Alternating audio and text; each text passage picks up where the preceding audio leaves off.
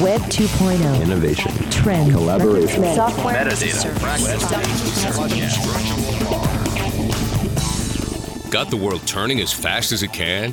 Hear how technology can help, legally speaking, with two of the top legal technology experts, authors, and lawyers, Dennis Kennedy and Tom Mighell. Welcome to the Kennedy-Mighell Report here on the Legal Talk Network. And welcome to episode 307 of the Kennedy-Mighell Report. I'm Dennis Kennedy in Ann Arbor. And I'm Tom Mighell in Dallas. In our last episode, we did a deep dive into Microsoft 365, and we mean the whole Microsoft 365 stack. You are likely to find there's more in Microsoft 365 than you thought when you listened to that episode. In this episode, we've been noticing a great increase in the frequency and intensity of official warnings about cyber attacks by state actors.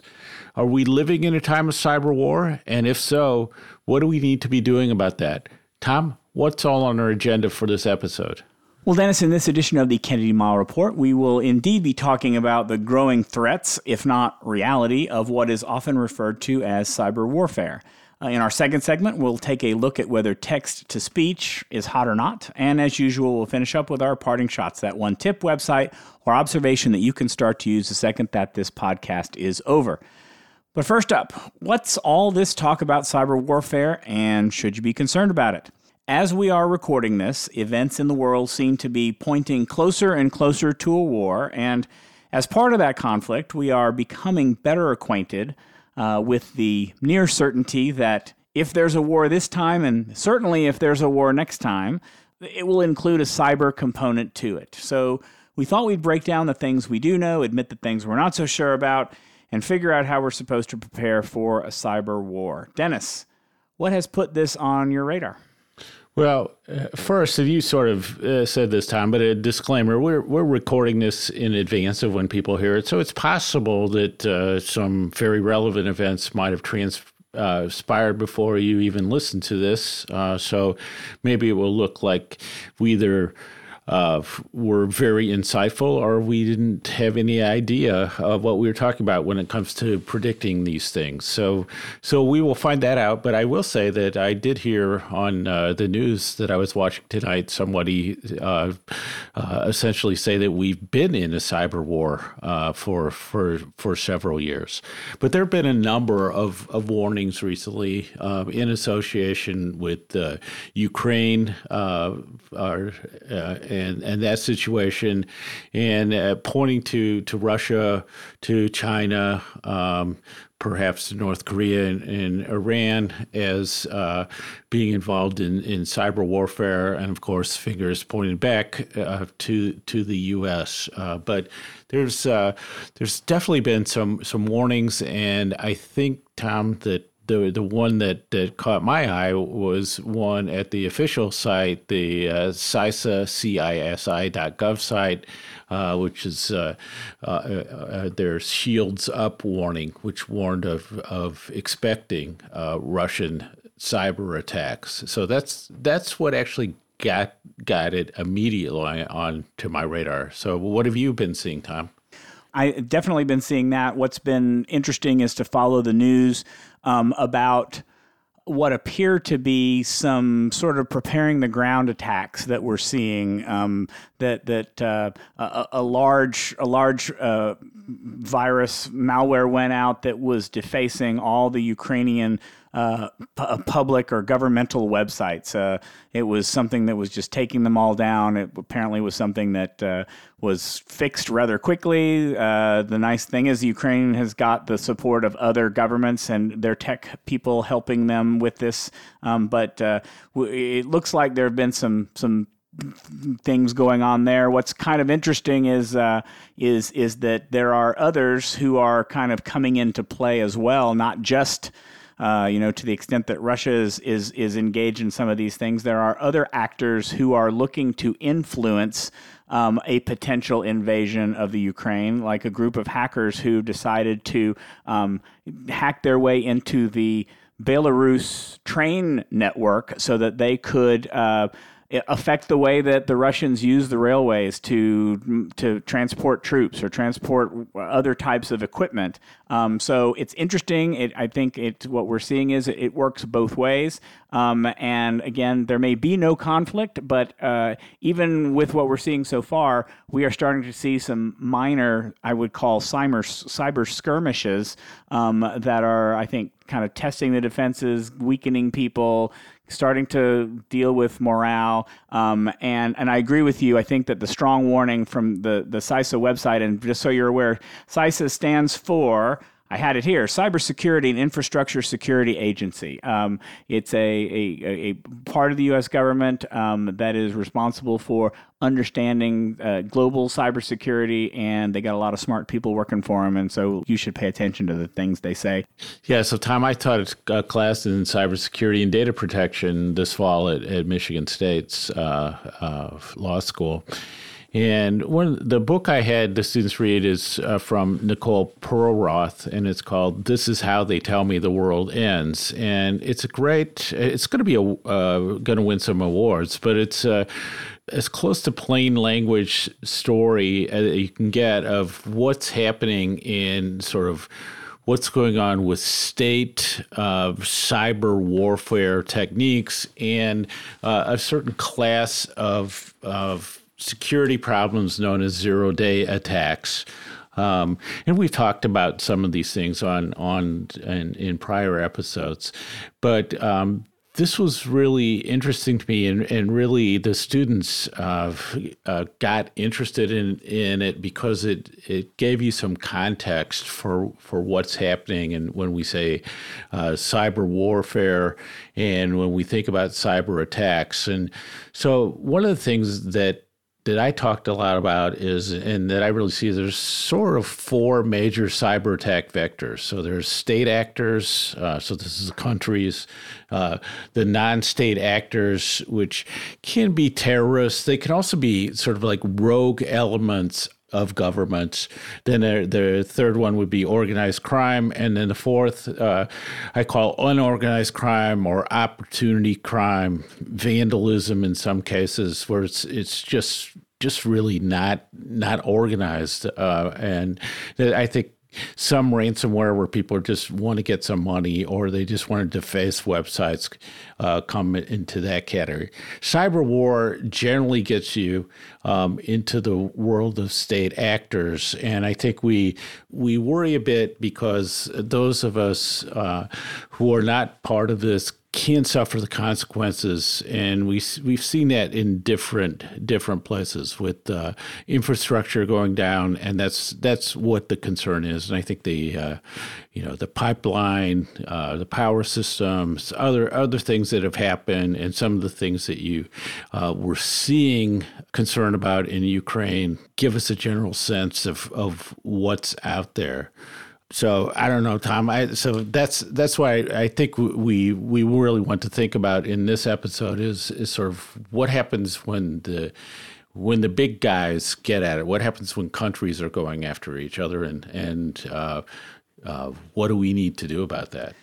To be honest, I don't think I think we've seen there have been some bad things going on, but I don't think that the bad things that have happened so far have really affected people on a huge scale so far. I think that they've been limited to certain things, because when I think about things by major state actors, if you think about the state actors who are most likely to attack either the United States or its allies. We're primarily thinking about countries like Russia, Iran, North Korea, those types of things. But then when you look at some of the history of cyber warfare, some of the things aren't what I would consider to be attacks on a government. For example, the one that the United States was involved in, along with Israel, was, I think, Stuxnet was one of the more famous ones, which was a bug that was designed to hamper or delay Iran's nuclear weapons development, and was, by all accounts, a very successful in doing that. But then when I think about, you know, say a country like North Korea, I think of the Sony Pictures hack, which wasn't exactly a government attack. It was embarrassing for Sony. It caused a lot of people to have to think about, oh my gosh, I'm keeping all sorts of compromising stuff in my email that I need to think about protecting, but wasn't really the type of attack that would get most people's notice and say, I'm really scared that they could attack us. Now, the last time that Russia attacked Ukraine, there was some malware. It was called, I think, Petya or Not Petya, and it was very successful in crippling a lot of Ukrainian systems. But the problem there was I don't know whether it was intentional or unintentional. I kind of want to think it was not completely intentional. It wound up cascading throughout Europe, and it affected the United States too. And I think the total price tag worldwide was somewhere around $10 billion in damage that was caused. So, you know, I sort of view the history of things as saying, yeah, $10 billion, that's a pretty bad attack, but I don't think we've even come close to seeing the worst that an organization can do, because I really think that the most dangerous attacks are on the most vulnerable places, like our infrastructure, like our power grid, like our water systems, which to my mind are easy pickings, and there's so many different ways to attack them. The attacker just has to be right with one of them. Right, and supply chain would be the other one, obviously, where there's a smallish attack can have very outsized consequences. So there have been some huge attacks, I think, in terms of potential. So there's one associated with China. I mean, I sort of am cautious in how I describe some of these things, Tom, because I think we're relying on information that we're never quite sure, like how accurate it is, because sometimes it gets corrected after some period of time. But there's definitely vulnerabilities in the Microsoft Exchange Server, compromise of government data, personal data, and a lot of concern about attacks that seem to be just kind of probing for vulnerabilities. I don't think we've seen just a little bit of what would happen in the Cold War versus Hot War setting, and I see the cyber warfare as being leveling the playing field. So what are you going to do if another country attacks you? You may go after their infrastructure systems because you don't have air power, for example, or things like that, and so. That is kind of interesting, and I suspect that a lot of the cyber weapons are being held in reserve, and they will continue to keep evolving, because there's, as in the Perlroth book says, there's certainly we haven't seen a huge decrease in the number of zero-day vulnerabilities that people are finding in systems. And for example, there was a vulnerability that's been that was just discovered in the Linux operating system, which is probably in roughly like a zillion computing devices, that has been around for 14 years, and that's typically how these things get executed. So I'm going to disagree slightly with your statement that cyber warfare levels the battlefield. I think it only levels the battlefield if you have nations with comparable cyber power. I think that cyber warfare actually tilts it towards the attacker, especially if the attacker has the advantage. I mean, the purpose of the state attack is primarily destabilization. It's going to demoralize the people. It knocks them off balance. It potentially puts pressure on the governments being attacked to give up or compromise or do whatever they can to make it stop. You know, if you're hitting them physically, if you combine a cyber attack with a physical attack, then you're hitting them physically with bombs, but you're also crippling their access to their banks, to electricity, to water, whatever. That's, I think, a really powerful attack. And the problem is that the country that's being attacked has to protect against all possible attack vectors, and the attacker really only has to be successful once. I mean, they just have to find the one way to get in, and it's pretty it's pretty simple there. So, I think that that's why having a good defense and being able to fight back is what allows you to level the playing field. And I don't think that I think that certainly Ukraine probably doesn't have the same resources that, say, the United States would or some of the other larger countries, which is why I think it's getting a lot of help from those countries in defending against what has been happening so far that we've seen anyway. And we've also seen there's this really interesting, and maybe not in a good way, but an interesting variable in that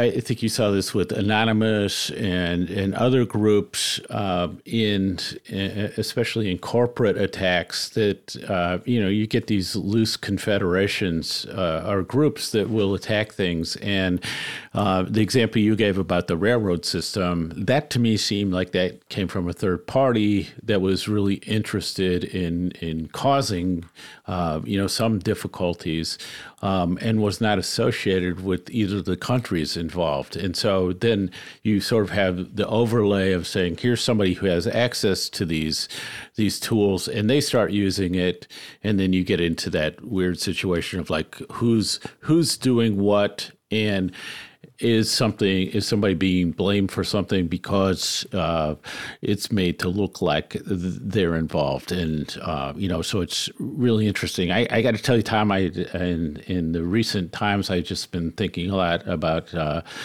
how little it took of what a small event caused World War I. But, it's kind of interesting, and like I said, not in a good way, of how many different dimensions there can be in the cyber world, but I guess we should bring it back to our audience and think about we can all think of ways that will affect us, and the main way could be that we're going like, hey, why isn't the water turning on this morning, or why is the internet down today, or something like that, because that's going to be the nature of an infrastructure attack. But the trouble is, Tom, I think that law firms have been known as a weak link in the security system for years. I mean, the FBI has been warning law firms about being a weak link for at least 10 years, maybe longer. But what are the places that we would want to start beefing up our defenses? Well, I want to come back real quick to what you said, and I will say that if I'm scared about something right now, I was listening to the Cyber Law podcast, which, by the way, if you don't listen to it, it's a great podcast. There's a lot of good people talking about the latest in cyber law, which includes cybersecurity. And there was someone there who mentioned the fact that right now there are 80,000 water systems nationwide. That's 80,000 potential places that could be attacked, and water systems are one of the least funded, or they are the lowest priority in getting funding for these types of things. So if I'm going to be scared, I'm going to be probably less scared about a law firm getting attacked and more scared about my water system getting attacked. But that said, what can we do? What are the steps that you can do? A lot of these sound familiar. A lot of these sound like things that we've talked about in the past. If you go to the CISA website, they talk about a lot of things that you can do. One, make sure that remote access to your organization requires multi-factor authentication. That's access by users, by vendors, by administrators. You're making sure, like Dennis said, you want to make sure all your software is up to date, because that most common attack vector is going to be out-of-date software. It is easy, it's an easy target, and it's easy to exploit. The rule about ports that aren't essential for business need to be disabled. If you're using cloud services, what's interesting is that CISA has some guidance on safeguards that you need to take, including specific recommendations for Microsoft 365. But what's interesting about it for me is that for those of you cloud doubters who are out there, this is not saying don't use the cloud. It's just saying be careful. Make sure you take the right precautions. It's not saying that Microsoft 365 is safe. It's saying in Microsoft 365, enable these features in order to protect yourself. And, if you're not sure, hire somebody to come do a vulnerability test. What I didn't know until I was looking at this was that CISA offers its own cybersecurity assessment at no charge. So if that's an option, why not take a look at it? But if you're not sure whether your firm or your company or whatever is up to snuff, then see if somebody come in and make a test, because, I mean, we're talking about things on a high level, on a state level, and attacking the infrastructure. But, you know, some of these attacks can start at the lowest level. So it's kind of a, I don't know, I feel a little bit like we're talking about planting your victory garden in World War II, but it's all doing our part to keep safe and to protect our country. And even though you may be an unlikely source, it's possible that you could wind up being part of it if you're not taking care of yourself. It just doesn't make, it makes sense to take these precautions. Yeah. And I would say that, you know, you just need to look, it's time to take a fresh look at your risk assessment and management practices, and say, okay, given what's going on, am I making decisions about risk and how I'm protecting myself at a level that's appropriate? Because I'd say if you go and you read that CISA Shields Up site, you're going to have, if you haven't read it before, you're going to have a different feeling about your risks than you had before you read that article. I guarantee that. So I think these days you gotta monitor the news, know that CISA and those other resources are available, and other people will be working on things at the same time.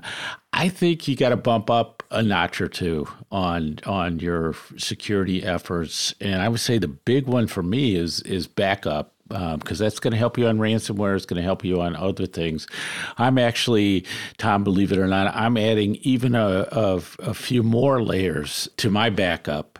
So I think those are the things you want to look at, and then sort of managing that approach to say, is there something driving you? Do clients want you to do more? Do you have legal requirements to do more? And then I think it's going to be that trade-off, time that you sort of alluded to, like where are we on that line between how prepared do we want to be versus people thinking that we're preppers? I agree. So along those lines, the only thing that I'll say to add to that is it's not enough to have all of those things in place.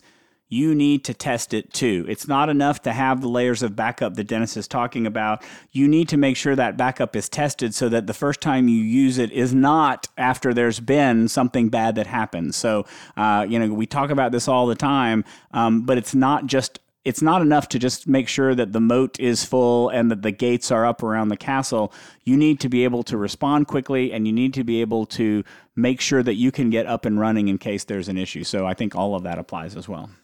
So, Tom, how on a scale of 1 to 10, how worried are you these days? I am of imminent cyber warfare. As of the day that we're recording this, there is news at least of a potential resolution, but I'm going to stick with about a 7 or 8 out of 10 of imminent cyber warfare. Of something happening to the United States, I'm more like a 5 or 6. How are you feeling, Dennis?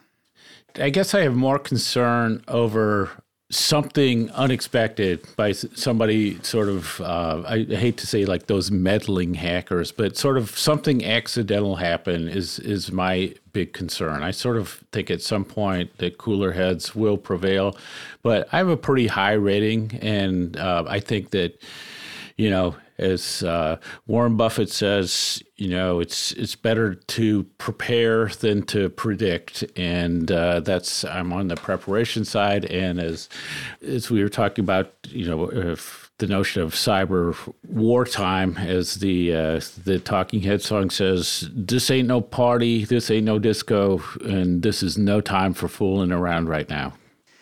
And with that, we're going to move on. One thing that I did forget to mention is if you are interested in keeping up with these types of stories, found a great page on the internet. We'll link to it in the show notes on what we call the top 30 cybersecurity experts you should follow. And it's got people from all over the country or all over the world who are talking about cybersecurity on Facebook, on YouTube, or not Facebook, Twitter, YouTube, other places. Definitely some good names in there. Please take a look and make sure you're keeping up with that. All right, before we move on to our next segment, let's take a quick break for a message from our sponsor.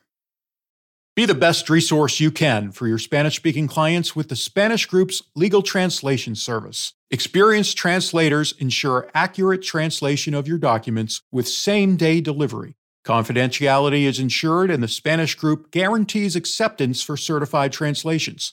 All that, and their rates are competitive. If you need other languages, the Spanish Group translates in over 140 languages. Mention Legal Talk 20 when you request your quote for 20% off your first translation. Visit thespanishgroup.org. Filing court documents, serving legal papers, collecting electronic signatures, all critical parts of the litigation process, yet ones that are time-consuming and error-prone. But what if you could do more straight from your case or document management software? InfoTrack automates data entry, document selection, tracking, and information syncing across all these core tasks and more by integrating with your core systems like Clio, Smokeball, Leap, MyCase, and others. Spend more time on substantive legal work and less time on busy work. Learn how simple it can be at infotrack.com/simple. Delegate out those tasks that take up your time. Staffy can help you with your legal, administrative, marketing, and even client-facing workload. Hiring Staffy's top-notch bilingual virtual staff means Staffy does the recruiting, hiring, and training for you. Then, if you need a change, Staffy handles it. You get to concentrate on your strategic work. Schedule a free consultation at staffy.cc. That's STAFI.cc and get $500 off with code HAPPY24. And now let's get back to the Kennedy-Mighell Report. I'm Tom Mighell. And I'm Dennis Kennedy. It's time for another segment of Hot or Not. We pick a tech topic in the news and decide whether it is hot or not. We'll probably not agree in our assessments, but it's a fun way to hear our perspectives on tech topics. I've been reading way more audiobooks these days, and I guess we need to find out, come up with a word for reading audiobooks, the more I think about it. But I've noticed that I have a backlog of articles and other written materials that just keeps growing. And so it got me wondering whether the current generation of text-to-speech tools might make it possible to catch up on reading by listening to, well, everything. Tom, what's your thermometer reading on this one? Well, for me personally, it's fairly cool. Not hot about this one. I have enough things to listen to already, and I don't need software tools who are taking more text and reading to me. That would just be overload for me personally. But I could see two areas where I think text-to-speech is and can be pretty hot. I think the first area clearly is in accessibility. You can get Microsoft Word to read to you. You can get Windows to read to you. You can get your Mac to read to you, which I think is a great feature for people with vision problems, with limited vision issues. I think the tools seem to work pretty well for what they do. The quality of the reading tends to be pretty monotone without a lot of inflection, so you're getting, what you pay for. It's not, I would hope that we're going to see some AI tools to be able, and I think some of these have AI tools that will give more of a human-sounding voice to this, but the quality is good. I mean, they're just reading text, and that's an area where I find that technology has done a pretty good job of getting you what you need.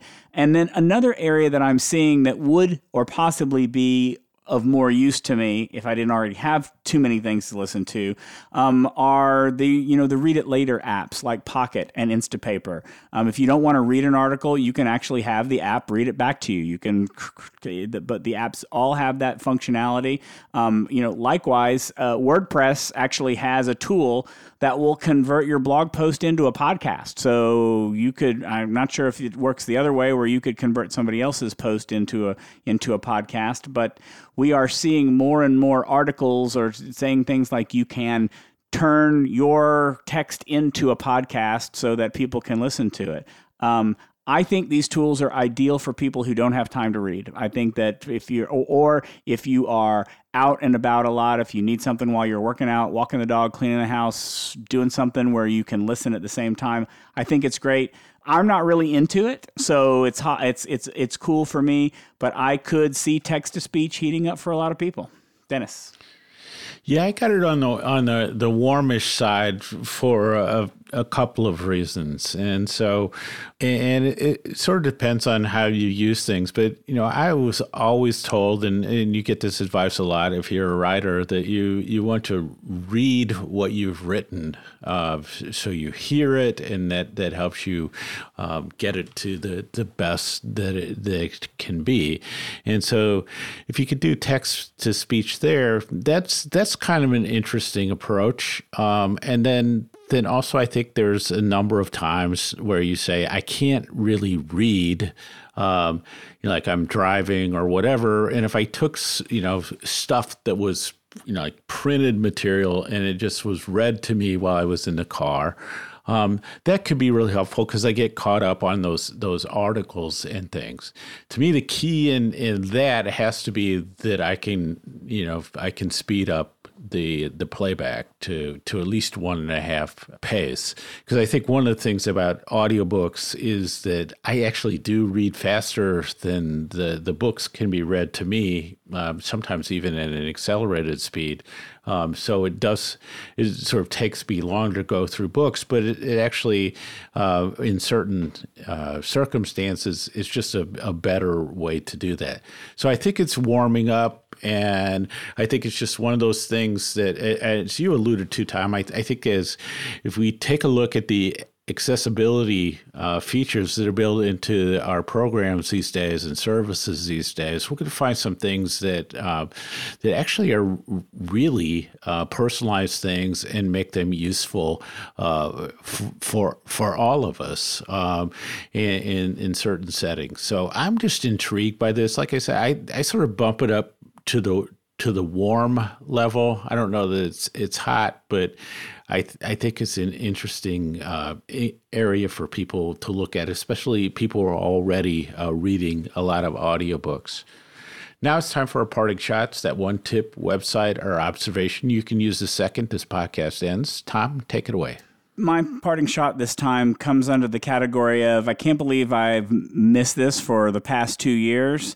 And I also can't believe I'm giving a tip about Facebook, which I'm generally not a fan of these days.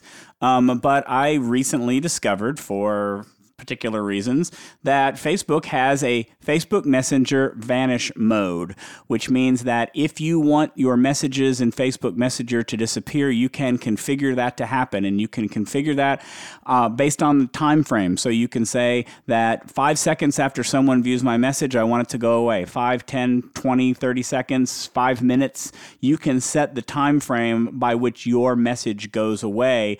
And if someone tries to take a screenshot of what you send them, it actually sends you a notification to let you know. So it's smart. If someone tries to do something, it will at least alert you that someone's doing that, and allows you to block them if you don't feel safe when you're talking to someone. But I've come as a part of this, as part of learning that people that I know need to have some sensitive conversations and are struggling to find a good way to have those conversations without getting on the phone, without using other services that people could find out about. And not that they're doing anything illegal, but that they are just trying to have some confidential conversations. And I think this is a reasonable tool to be able to use that, even though it's Facebook. And I was interested to find that it existed.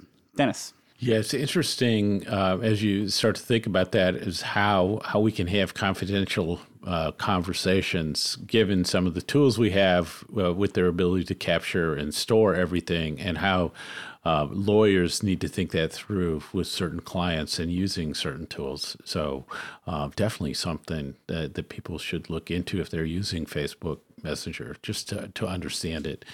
So I saw this article on How To Geek by Tim Brooks called How To Clean a Laptop Screen. I said, well, that's interesting. That's something I probably don't think about often enough. And the same day, I was the sun through the window caught my laptop screen, and it was... It was hideous, wasn't it? It was terrible, wasn't it? Yeah. I had the same thing. Amazing how dirty it was. So there's no big mystery, like great secrets unveiled in this article, but it does give you some recommendations for like cloths that this person has found that are useful and sprays and stuff. But it's mainly a reminder that it's worthwhile to clean those screens every now and then. Because like I said, with the sun shining through the window on it, I was like, no wonder I have trouble reading some of the things on the screen. So there's that. And then as we were talking about the Talking Heads, and it's always a good day to listen to the Talking Heads song, Life in Wartime. So let me add that as a parting shot as well. And so that wraps it up for this edition of the Kennedy-Mighell Report. Thanks for joining us on the podcast. You can find show notes for this episode on the Legal Talk Network's page for the show. If you like what you hear, please subscribe to our podcast in iTunes or on the Legal Talk Network site, where you can find archives of all of our previous episodes along with transcripts. If you'd like to get in touch with us, remember you can reach out to us on Twitter, on LinkedIn. We love to get voicemail so we can feature your questions or comments for our B segment. That number is 720-441-6820. So until the next podcast, I'm Tom Mighell. And I'm Dennis Kennedy, and you've been listening to the Kennedy-Mighell Report, a podcast on legal technology with an internet focus. If you like what you heard today, please rate us in Apple Podcasts, and we'll see you next time for another episode of the Kennedy-Mighell Report on the Legal Talk Network. Thanks for listening to the Kennedy-Mighell Report. Check out Dennis and Tom's book, The Lawyer's Guide to Collaboration Tools and Technologies, Smart Ways to Work Together, from ABA Books or Amazon. And join us every other week for another edition of the Kennedy-Mighell Report, only on the Legal Talk Network.